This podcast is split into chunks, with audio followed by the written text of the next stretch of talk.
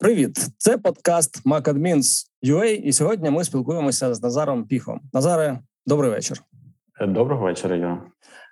Розкажи, будь ласка, хто ти, чим зараз займаєшся, яка в тебе посада, за що відповідаєш? Я системний адміністратор зараз на Сомбрі. От, займаюся адмініструванням систем, як би це не звучало. І рік назад ми почали впроваджувати МДМ, систему керування нашими endpoint-машинами. І зараз я фактично відповідальний за цю ділянку роботи. О, я тебе вітаю з цією відповідальною ділянкою. А компанія Sombra взагалі чим займається? Це IT-компанія, я б так сказав, класичний, як це правильно, аутсорс, класичний аутсорс. Зрозуміло, тобто ти забезпечуєш endpoint щось, protection, керування для людей, які працюють, для програмістів, чи для кого це відбувається? Endpoint точки – це вже якби для мене звичний термін. Так, насправді, для того, хто ще з тим не стикався, з тою термінологією, то це просто ми відповідальні за налаштування, за керування ноутбуками або ПК, або мобільними телефонами, які є в корпоративній власності, або навіть і в приватній власності, якщо так передбачає політика компанії. І ця система просто налаштовує і контролює ці девайси. Їх називають endpoint девайсами. Так, зрозуміло. А як ти взагалі прийшов до комп'ютерів? Який у тебе був перший комп'ютер? Це був ПК, куплений батьками в якомусь класі, я вже навіть не пам'ятаю якому. І основна задача цього було ПК, забавки, купа всяких ігор, козачки, от пригадую. І це був, я чомусь досі пам'ятаю, що це був якийсь Дюрон 800. І це був мій перший комп'ютер спільний з братом. І ми його... До речі, десь в той час, і можна сказати, таку сисадмінську роботу я робив, тому що ми не зверталися за допомогою, за перевстановлюванням Віндовса, а виконували це все самі. От, десь, напевно, тоді. І це стало цікавим для мене. Через який час вже поліз всередину робити апгрейди? Я думаю, що це було десь через 2 роки. Приблизно кожен комп'ютер через 2 роки вже хоче якісь апгрейди. Десь ми тоді полізли і почали... не читати інструкції, як апгрейдиться, а просто дивились на плату і дивились, тут ще вільне місце, може туди ще щось можна втикнути, а на корпусі ще якісь там вільні слоти. Це буде і подумали, що це і буде наш апгрейд. І почали цікавитись, що там до чого, що як куди можна втикнути. Ну, на той час, напевно, інтернету ще було менше, і якось інакше ви дізнавалися про варіанти, що можна як апгрейдити? Так. Тобто, по-перше, більшість юзерів недосвідчених спочатку щось там пробують робити, а потім вже заглядають до інструкції. Це по-перше. По-друге, це дійсно давно було. Я не хочу, щоб я виглядав, дуже старий якийсь айтішник, який ще по інтернету...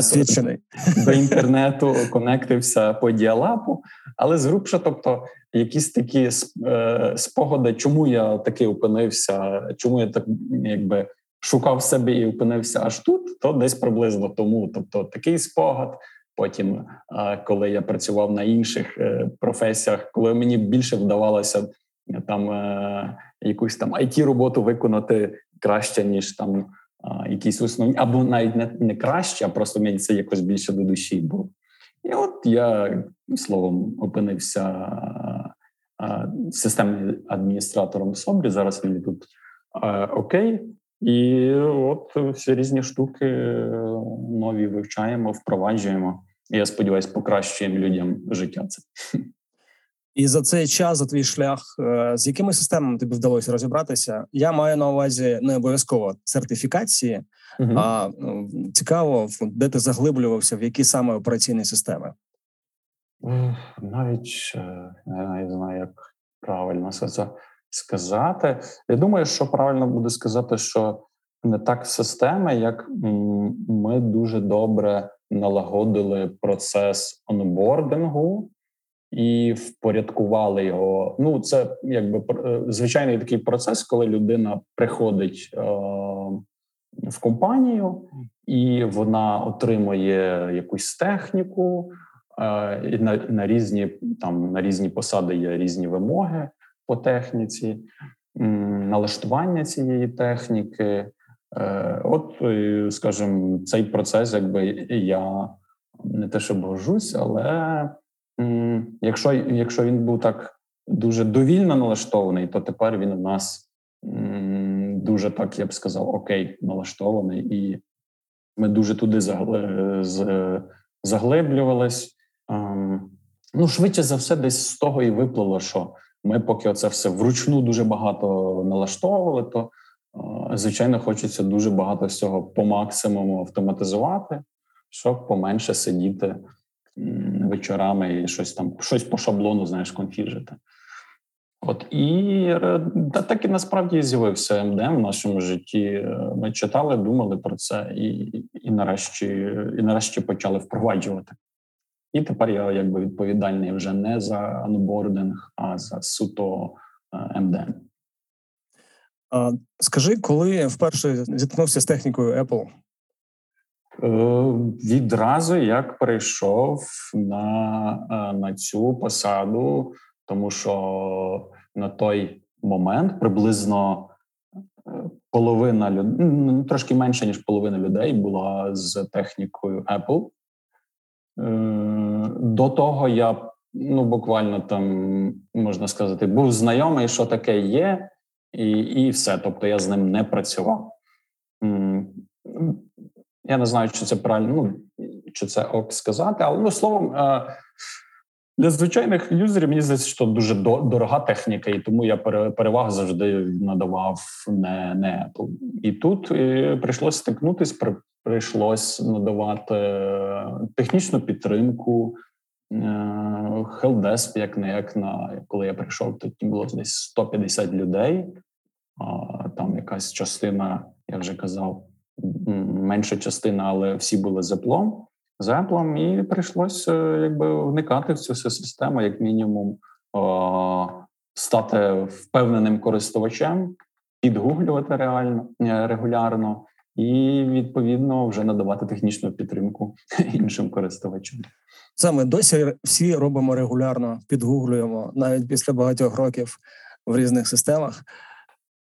Скажи, а як на перших етапах відбувалося адміністрування? Що це було? Ти ногами ходив між користувачами чи TeamViewer, AnyDesk? Якими ти інструментами? Ну, типу, як це ти фізично робили? В той момент, коли я якби вперше стикнувся якщо ми говоримо про Apple, то, ну, більшість, скажімо, 90% людей працювало в офісі. Ще тоді не було, якби, не з'явилася така вже оця культура. Тепер вже, якби, нікого не здивуєш, що є ремоут, можна працювати з дому. І більшість тоді все-таки працювало з офісу. І таки приходилось там або підходити до користувача, до людей, або вони приходили, якщо там якась велика біда в них була, то вони так і приходили з тим ноутбуком, і ми допомагали. Тобто це було якесь налаштування, якихось дуже таких юзерських налаштувань, але люди спішать переважно, або не хочуть розібратися, як воно працює, і простіше спитати системного адміністратора, як там це зробити, щоб воно запрацювало. Дуже там від налаштування VPN до там переключення мови, практично все питалися, все якби вияснювали. Тобто це не якісь інциденти і проблеми, а здебільшого саме допомога в конфігуруванні і налаштуванні. Так, ну я був відповідальний за helpdesk, тобто всю допомогу технічну по всіх комп'ютерах я виконував. І я якби не один, звичайно, був, але то це більшість мого часу йшло на якусь підтримку користувачів. Насправді, я переживав, що я там мало знаю про macOS, операційну систему, але мене заспокоїло те, що багато людей, які працювали, приходили там на позицію іншу, там програмістів і так далі, теж виходили працювати на macOS, але насправді вони вперше теж за нього сідали. І я так розумію, і ти нічого не знаєш, і я щойно починаю вчати. Тобто проблеми не буде, і ми якось це. Тобто, і я вчусь, і тут людина теж вчиться. Тобто десь приблизно так воно виглядало часто. Ти казав, що ви почали дивитися чи шукати рішення типу МДМ, тому що збільшилася кількість онбордів, і треба було якось це оптимізувати, а не сидіти по вечорах там, не робити руками. А скажи, будь ласка, а на інших платформах ви вже використовували на той час якісь інструменти? Чи і на Windows, і на macOS було однаково, ну, типу, руками все? Не було однаково. Був, я не знаю, як правильно сказати. Давай тоді. В момент, коли ми почали цікавитись якимсь керуванням централізованим Apple, у нас на той час вже була своя AD-шка, Active Directory, і машини на Вінді приблизно, ну, тобто, якесь керування вони отримували, як мінімум, там, парольні політики, локскрін полісі наша виконувалась через AD-шку. От. Потім ми зрозуміли, що не дуже хочемо ще і досліджувати питання, як керувати Apple через AD-шку. І ми почали цікавитися альтернативними рішеннями. Тим більше ми в процесі дослідження, не дослідження, в процесі роботи з AD-шкою ми зрозуміли, що це таки AD-шка, це таке дуже, принаймні ми собі зробили такий висновок, що це таке наземне рішення. Коли всі переключились в ремоут, то це не дуже ок. І принаймні нам, як системним адміністраторам, не дуже було комфортно з тим працювати. От. Десь в той час ми почали шукати МДМ-рішення, як ми пізніше їх почали називати. Тоді просто дивились, чим би взагалі, куди би то їх всіх позаганяти, ці комп'ютери, щоб вони однаково були налаштовані. А які ви варіанти придивилися, поки обрали там щось собі?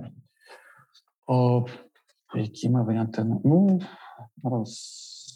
навіть не пригадаю. Ну, це був такий процес, що ми, звичайно, з банального гугління. І, звичайно, ясно, що перше, що нагуглить людина, яка про це починає цікавитись, вона нагуглить iTunes від Microsoft і Jamf. Це такі, на той час, та й, напевно, зараз це прям супер величезні гіганти. В яких... Вони і зараз такі є, так? Так. І, напевно, лідери на ринку. І коли ти будь-яку там інформацію шукаєш, словом, в них надзвичайно велика документація, величезний там helpdesk, і, відповідно, ти все це нагуглюєш і читаєш про це. Потім, звичайно, заглядаєш на їхні прайси і вже розумієш, як шукати наступні якісь інші альтернативні рішення. Взагалі тобі цікаво, чи існують тільки ці дві гіганта, чи ще щось. Як пізніше виявилось, їх просто реально, не скажу, що дуже багато, але реально альтернативи є. І ми почали це все порівнювати, замовляти презентації цих систем. І перша вимога, яку ми... Навіть не вимога, ми просто... Перше, що ми цікавились, коли нам презентували ці системи, то чи можна всі наші прямо машини загнати в один лоток, і щоб ми керували і Apple, і звичайними ноутами, і Linux, все з одного лотка. І це був досить цікавий процес. Стосовно того, що ми ще переглядали, Ну, з великої кількості. З великої кількості презентацій ми звузились до того, що ми беремо Mosel, а всі інші машини керуємо якось іншим способом, тобто розділяємо такі всі середовища. Маєш на увазі інші операційні системи? Так, ну, звелось до того, що ми або беремо Mosel, а паралельно беремо ще щось там для Вінди і придумуємо, як керувати Лінуксами, або беремо Zoho MDM, куди можна загнати все і ну, відносно керувати майже всім з одного середовища. Ми зупинились на другому варіанті, бо ми тоді дуже хотіли, щоб це було все з одного місця, та й ми, в принципі, залишились зарубше задоволені. Так, це завжди краще, ніж зоопарк різних рішень, коли ви в одному типу інтерфейсі бачите весь стан, напевно, мережі. Єдине, що ще можу репліку точно додати, це вже якби з досвіду, що з якими би системами не працював, як би вони супер були не розрекламовані чи не розпіарені, завжди, чим більше ти з нею працюєш, тим більше ти розумієш, що нема нічого ідеального, і все завжди якісь глюки має, тому там ну, топити за якусь одну систему точно не варто. Треба просто якби дуже добре вивчити свої потреби, свої можливості, чим ти хочеш керувати, а тоді вже підбирати систему під це все. У мене є смішна історія про Jamf. Я 5 років тому зареєструвався на ком'юніті-форумі і зареєструвався і не користувався ним. А тут пару тижнів тому, думаю, щось там треба було мені зробити, чи пароль відновити, чи щось таке. Я думаю, зайду на цей ком'юніті-форум, заходжу і бачу там юзерпік за замовченням, який мені призначають. Там стояв такий намальований від руки, типу олівцем, Кремль. Кілька тижнів тому. І я такий, значить, я роблю скріншот, іду, пишу, значить, нашим партнерам, кажу, хлопці та дівчата, тут щось не те. А вони такі, ой, вибач, будь ласка, все прибрали, зараз поміняємо, все. Так от, станом на вчора, вони вже закрили офіс в Росії і припинили всі контракти, всі діючі контракти, враховуючи те, що вони і Intune, найбільші провайдери, це може бути, не знаю, чи боляче, але нам приємно, напевно. Така історія про... Вони зробили трохи більше, ніж забрали твою аватарку. Так, зробили трохи більше. Ну, так, і підпорядкували нас вже, правильно підпорядкували Україну під там інший відповідальний ринок. Це гарно, що великий бізнес реагує так. Ну, як на мене, повільно, але зреагували і так кардинально. Це прям цікаво.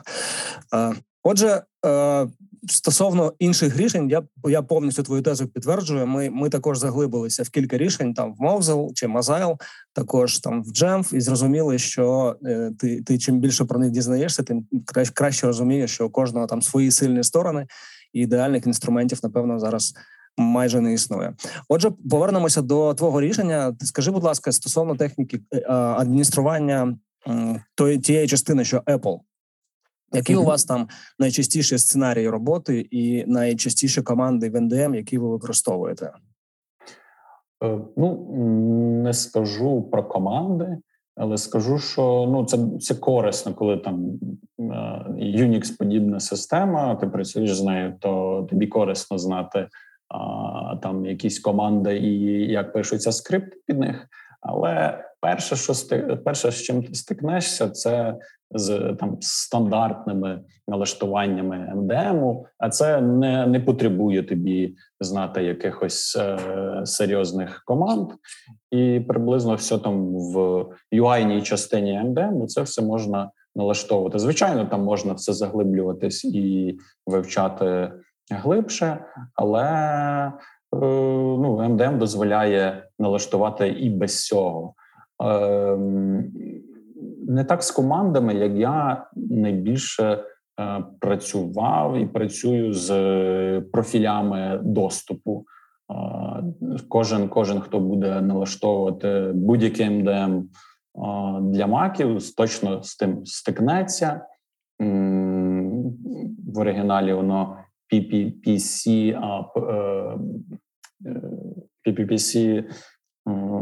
профілі. От, і там якби профіль, який ти впроваджуєш на машину, і він для певних аплікацій дає певні доступи. Я з тим стикнувся. Це був такий момент, що по політиках компанії non-delivery там відділ, non-delivery працівники не мають адмінських прав, тобто вони отримують налаштований повністю від нас і вже ним користуються, і там при якихось, насправді вони рідко звертаються до нас, але там при якихось випадках звертаються. От, і тобто, коли ти видаєш згрубше налаштований Mac людині без адмінських прав, то перше, з чим стикнеться юзер, наприклад, він запустить Chrome, захоче зайти на мітинг, де використовується камера і мікрофон, і це перше, що запитає система: «Добрий день, подайте доступ до камери, мікрофону, а ще, будь ласка, до скріну, якщо я хочу розшарити екран». І ти такий... Треба адмінські права. Так, адмінські права, добрий день. І ти такий... Перше, звичайно, що ти по ремоуту швиденько заскакуєш людині, все це, адмінський пароль вводиш, налаштовуєш, і такий, добре, там вже надав. І це триває до того, поки людина не зайде з іншої якоїсь, наприклад, месенджера, і там не зробить дзвінок. І ти такий, знову та сама проблема, і ти ніби щось налаштовував, насправді не дуже допоміг людині, і вже, тобто, так не має бути, це не окей. І ти такий думаєш, чи надати адмінські права, що не дуже, що прямо не окей по політиці, чи серйозно почати якби дивитись на можливості цього МДМ, який ми тільки взяли і почали налаштовувати.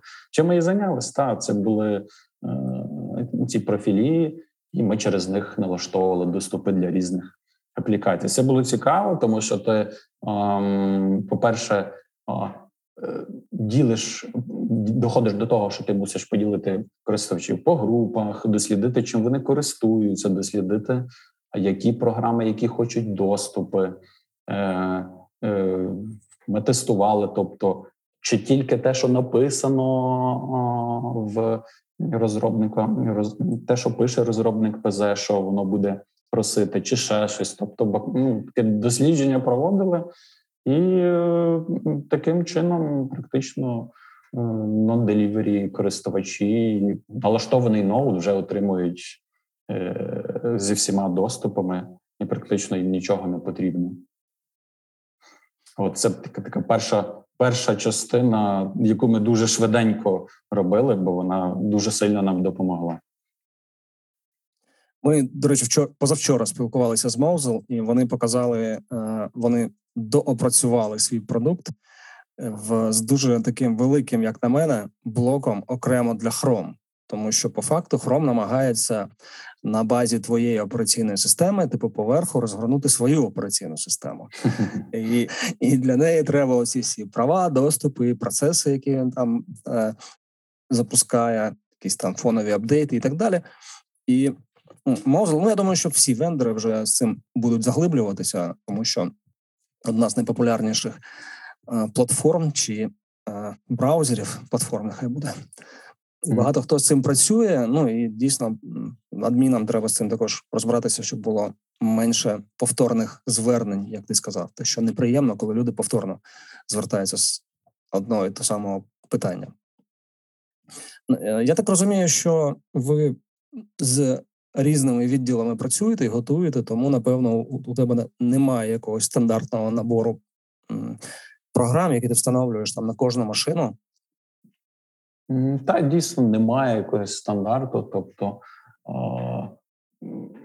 звичайно, що ми там приблизний список і так знаємо, але ми фактично завжди трошки більше різних програм, які, звичайно, що дозволені, які не якісь там невідомого походження, ми на них зразу надаємо права, і людина, навіть якщо вона не має там встановлення, встановить собі його з App Store, то типу вона вже буде налаштована і буде готова.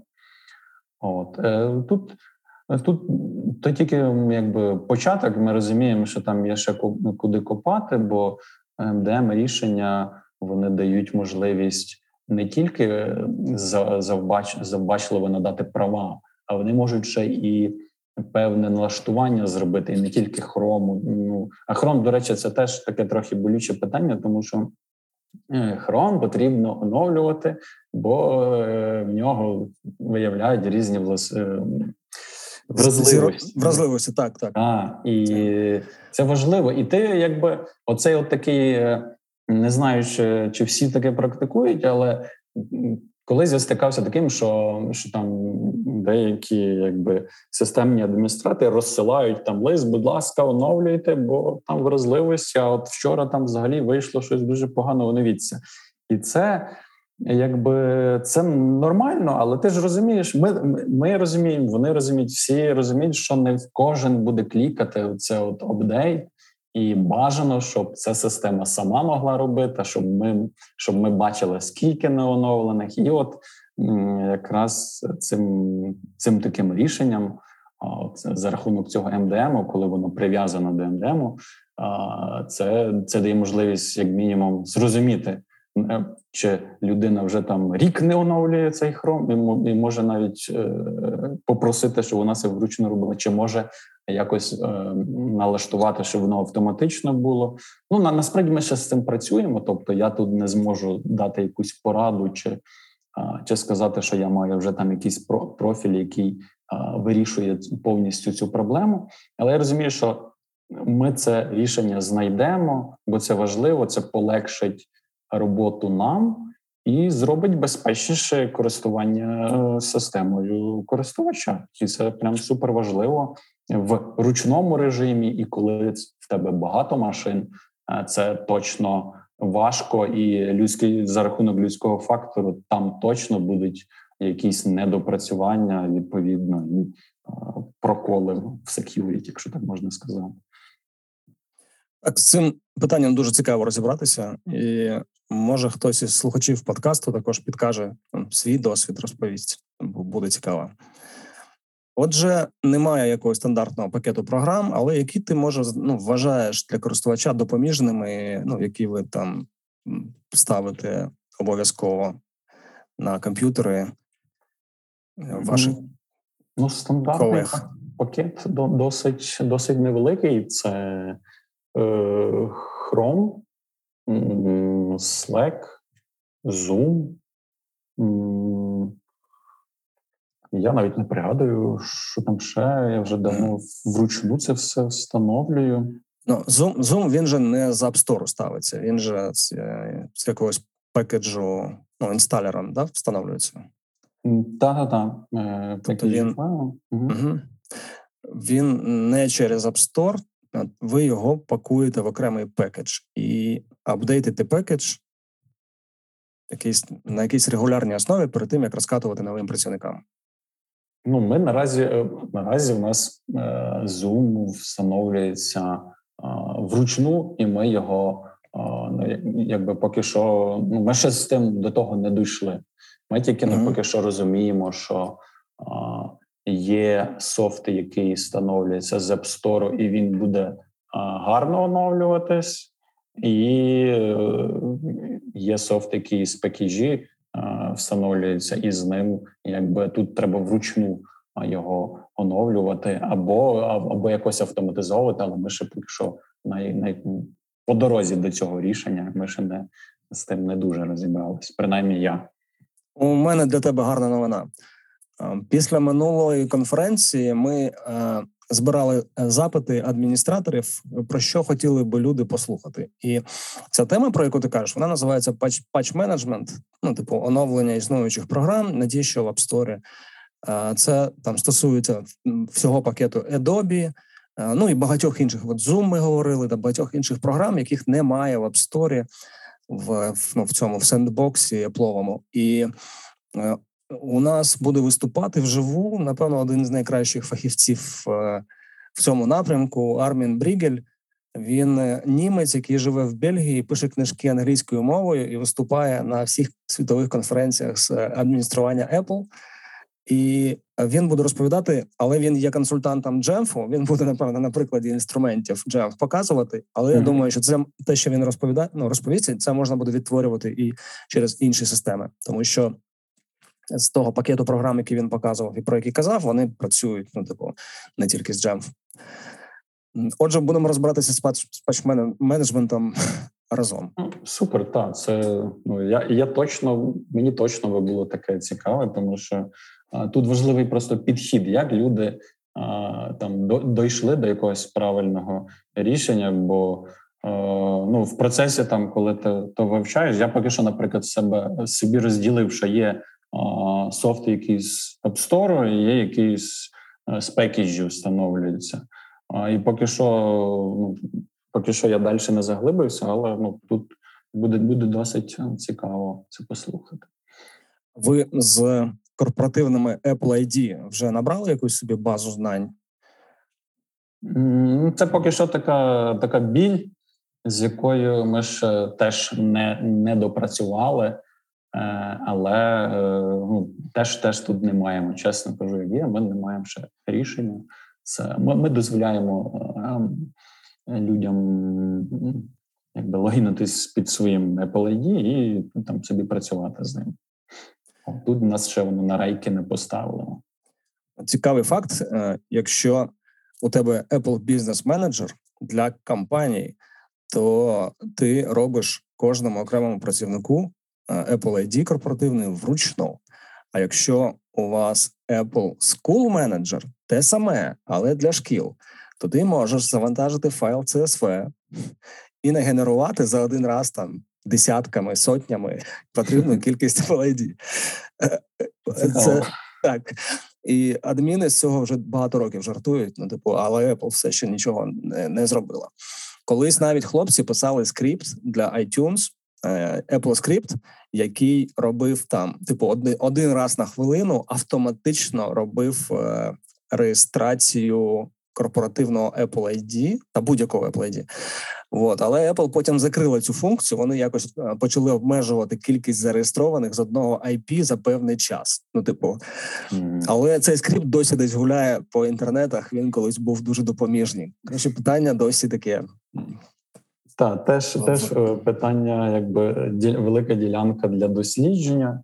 Я тільки так згрубша чув, що там є з IBM є інтеграція, наскільки я розумію, з Google, але чи вона вирішує цю з Google Workspace, але чи вирішує вона оце от питання, коли ти Apple ID присвоюєш якійсь машині? Я тут, чесно кажучи, не знаю, але я буду тим цікавитись. От, а згрубша про це, про Apple Business Management, це коли розмовляєш з адмінами, які адмінять Apple, то коли хтось починає тим цікавитись, і ти кажеш про IBM, а вони такі, а що таке IBM? І ти зразу, розумієш, на якому етапі народ ще на впровадженні цього рішення. Бо все ще руками і ногами. Так. І тому що ми якби методом вже спочатку попробували, поюзали це все, а тоді зрозуміли насправді, як воно працює. Ну, наприклад, коли ти зовсім ще не знаєш цього, то для чого ABM і для чого MDM, ти ще поки що не розумієш. І оце така штука, коли якби мені новенькому, який ще нічого не знає, розказали, як воно працює, то це би таке трохи було полегшення, бо насправді, коли починаєш в'їжджати цю всю штуку, воно таке, ну, не суперкомфортно, бо забагато всяких кабінетів воно ніколи не радує. А тут насправді воно ти розумієш, що воно потрібно, і розумієш, для чого воно справді є. Заощаджуєш купу часу і зусиль, і додає security, ну те, про що ми, в принципі, от раніше говорили. Так, і одна з задач конференції, в тому числі, спростити вхід адміністраторам. От те, що ти кажеш, некомфортно, це дуже поширене явище. Типу, нам самим, як типу, партнерам, також некомфортно. Ну, типу, там стільки всього різного і стільки запитань неочевидних виникає, що про це треба розповідати. Скажи, будь ласка, чи адмініструєте ви вже iOS, iPad, OS девайси? Насправді в нас їх дуже мало, тому ми спочатку, наразі ми всі свої сили сконцентруємо для налаштування наших macOS девайсів, і тут не можу сказати, що я там щось адмініструю. Ми загнали туди агентів. Ми бачимо, що воно прив'язано до нашого МДМу, але якихось там налаштувань особливих не робили. От тому тут без досвіду наразі. У мене вже зараз наплуталося в голові, або вже в певних МДМ є ці функції, або після останньої конференції розробників вони з'являться. Через МДМ можна буде отримувати доступ до екрану мобільного пристрою, що спростить адміністратору технічну підтримку користувача. Тобто, коли користувач буде скаржитися, що щось відбувається, то адміністратор зможе віддалено приєднатися і побачити, що насправді на екрані не так. А зараз це можна робити, здається, тільки через одне рішення. Це аналог TeamViewer, називається SplashTop. Ми, здається, тільки потестували трошки, і він також дозволяв побачити екран користувача. Угу. І здається, не більше. Тому очікуємо апдейтів у наших поточних МДМ-системах, щоб мати доступ до екранів і спрощувати. Бо оце, типу, в голосовому режимі розкажіть, що у вас на екрані, що ви бачите, чи горить оця іконка на топ-барі, якому топ-барі, ну і так далі. Скажи, будь ласка, з якими технологіями, от зараз занурившись, ти би хотів ще розібратися, чи відчуваєш, що вони були б допоміжні? От, що б це могло бути? Чи рішення, можливо, там інших компаній, чи щось всередині от, Zoho, те, що там треба вивчити, дізнатися? Що тебе зараз цікавить? Я не скажу, що я прям не готовий говорити про якісь певні технології, але я точно собі там накреслив якісь ділянки, які точно треба дослідити, нагуглити або якимось власним дослідженням зробити, щоб розуміти, як, наприклад, як це працює. Наступний крок в мене буде це, наприклад, розділення девайсів на корпоративні і на біот. Тобто біот – це девайси, які приватні, які користувачі, з яких користувачі працюють на компанію. І тут питання, наприклад, в тому, що після здачі чи заміни девайсу корпоративного він там приходить ресет, тобто всі дані з нього знищуються. А як, наприклад, організований процес видалення корпоративних даних з приватного девайсу? Я знаю, що є така функція на корпоративних. Ми це точно використовуємо. Це вайп даних практично. Я думаю, мені здається, що в кожному МДМ це є, принаймні, які нам презентували. І, наприклад, оцю діляночку я би хотів дуже дослідити, тому що після того, як людина там завершує роботу на проєкті чи там в компанії, і ти, щоб не затерти забагато даних людині на приватній девайсі, це, мені здається, важливий момент, і я би хотів тут ще дослідити цей момент. Відповідно, якесь автоматичне встановлення програм через MDM чи через IBM. Тут дуже цікава ділянка. Теж цікава ділянка, про яку я вже згадував, чи можна, щоб Apple ID були Ну, щоб Apple ID це були наші, наприклад, гуглівські, бо ми працюємо з, у нас ця автентифікація через Google аккаунти, і мені цікаво просто, чи можна, щоб я за кожен девайс підв'язував наш гуглівський аккаунт, а відповідно це був і вже Apple ID. Тут дуже цікава ділянка для мене. Шифрування дисків, тобто чи можна зробити так, щоб всі ці диски, які в користувачів є, щоб ми якимось одним сертифікатом їх робили, чи різними сертифікатами, але згрубша, щоб це була автоматизована робота, але і щоб в реальності ми могли таки цей диск відновити при потребі, а не просто знати, що там горить нам кнопочка зеленим, що там все окей. І... Ми ж на увазі зовнішні диски? Шифрування внутрішніх, файл-волт. А, файл-волти, так. Щоб ми розуміли, як воно зашифровано, і що ми можемо це відновити, але щоб ми таки не вручну це робили. Ну, наразі, так, для впевненості, ми це робимо насправді вручну. Ми маємо збережені ключі до дисків користувачів, воно в паспорт-менеджері, все ніби окей. Але оця ділянка з такою автоматизацією цього мені би дуже було цікаво. Шмат роботи на вивчення також звучить дуже цікаво. Наскільки я знаю, в Монтерей вже повністю розділені дані, які стосуються приватні дані користувача і корпоративні дані користувача. І коли ви видаляєте корпоративний Apple ID, то корпоративні дані видаляються, не чіпаючи при цьому приватні дані. Наприклад, там адресна книга, типу нотатки, календарі, вони залишаються у користувача, ну, без перестановлення системи, без додаткових якихось там втрат даних, там в жодному разі. І в iOS 15 вже, здається, так, ну, починаючи з 15-ї, також є таке розділення, зберігання даних, вони там, здається, на рівні якихось волтів зроблені, що типу відокремлені повністю робоча зона, типу для збереження даних, і приватна. Но... Це насправді цікаво, тому що я розумію, що це воно, може в когось воно вже працює, налаштовано, можливо, це і десь нагуглити можна, але це, до речі, всього цієї роботи над МДМ стосується перш ніж щось впроваджувати.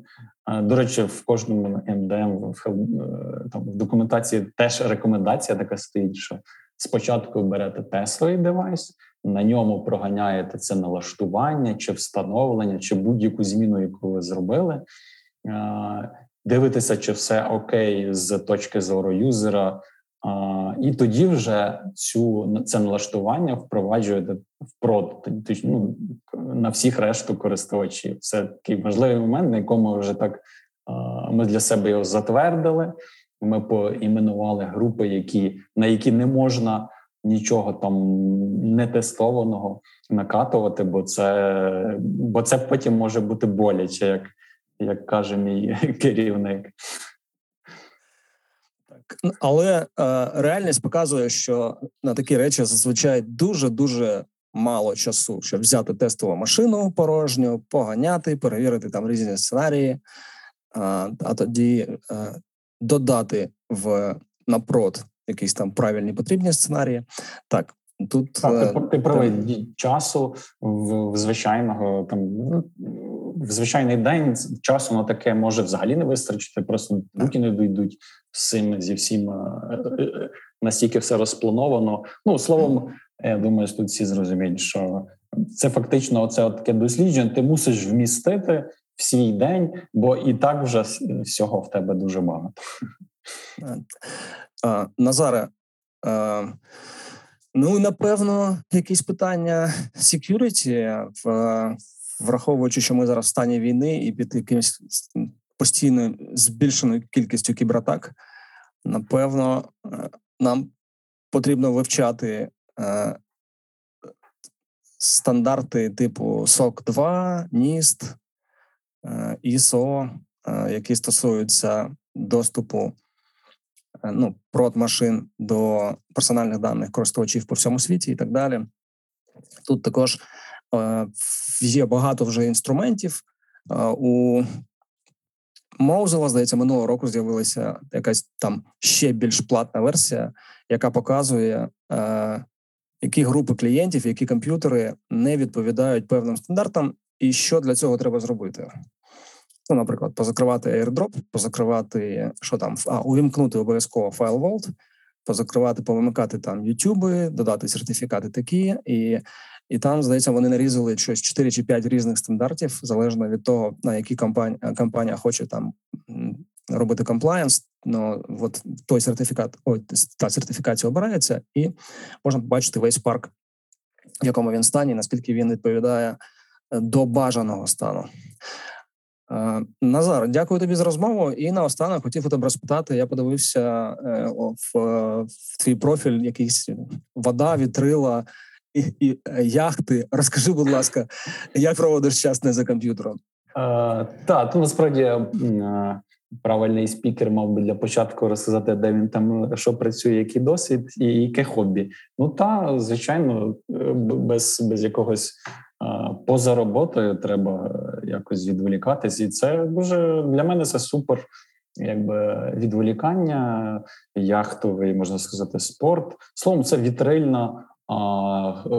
Я ходжу під вітрилами на човнах, можна сказати так, бо я це дуже дороге слово яхти недолюблюю, але зрубша так, дуже сильно заглиблюєшся в цю штуку, то ходиш на яхтах, ходиш по морю, воно дуже переключає будь-який свій вихід. Я маю маленький човник з вітрилами, то ходжу по якихось озерах в Львівській області. Розкажи про цей човник. Він, ви його самі зробили?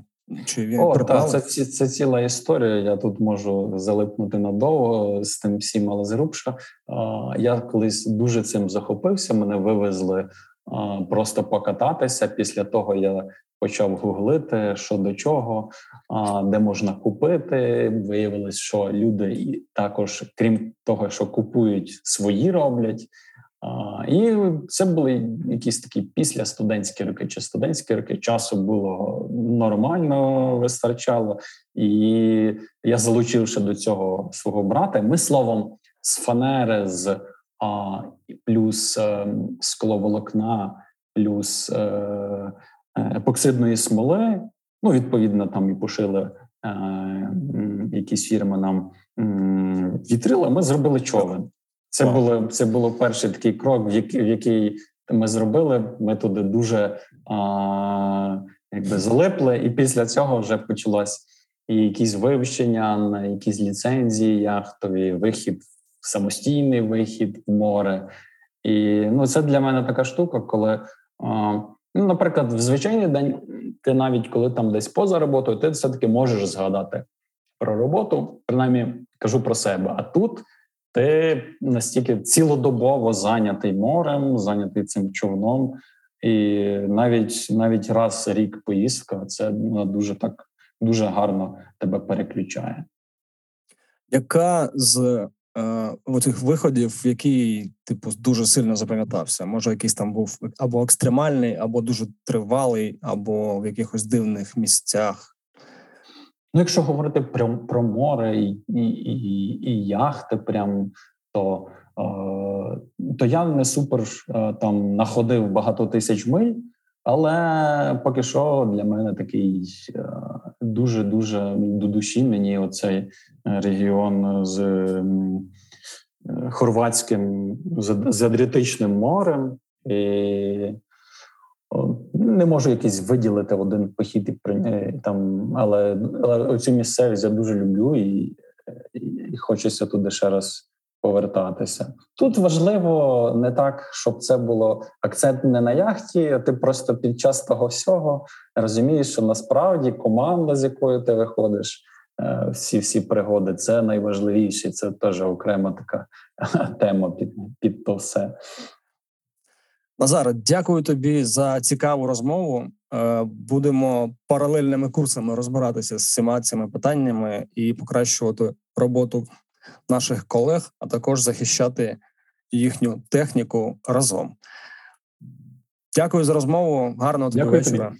І до зустрічі, Назара. До зустрічі.